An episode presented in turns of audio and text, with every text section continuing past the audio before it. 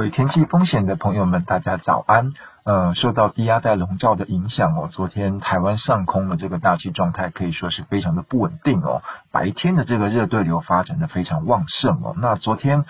热对流发展最旺盛的地方呢，是落在新北市的西侧，还有桃园市这一带哦。那其中在树林区的山家哦，它的这个时雨量哦，甚至来到 92.5 毫米哦，雨势可以说是非常非常的猛烈哦。那也造成了这种短暂的这种积水的现象。那这种热对流降雨呢，其实很容易引发就是集中在这种小范围的区域，然后极短时间内的大量降水的状况。对于台湾的这个都会地区来说呢，可以说是最需要注意防范的一种天气系统哦，很容易就会造成这种意外灾害发生的情况。那预估今天、明天两天低压带还是在台湾的附近。那配合西南风所带来的水汽，还有白天的这个热力作用的催化，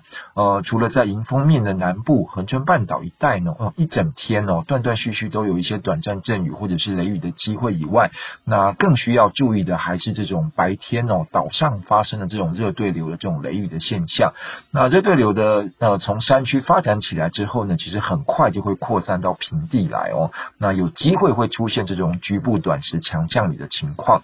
所以提醒大家今天午后外出的话，还是要记得携带雨具，那避免前往山区、溪流边低洼地区这种比较危险的地方活动。那还没有下雨之前的话呢，可能很多地方都会有阳光出来所以说温度还是偏高的，而且紫外线很强，所以除了带伞之外的话呢，外出活动也要记得要做好这种防晒、防中暑的准备。那预估呢，从礼拜四开始太平洋高压会逐渐的西伸到台湾的上空整个低压带的环境就会开始改变。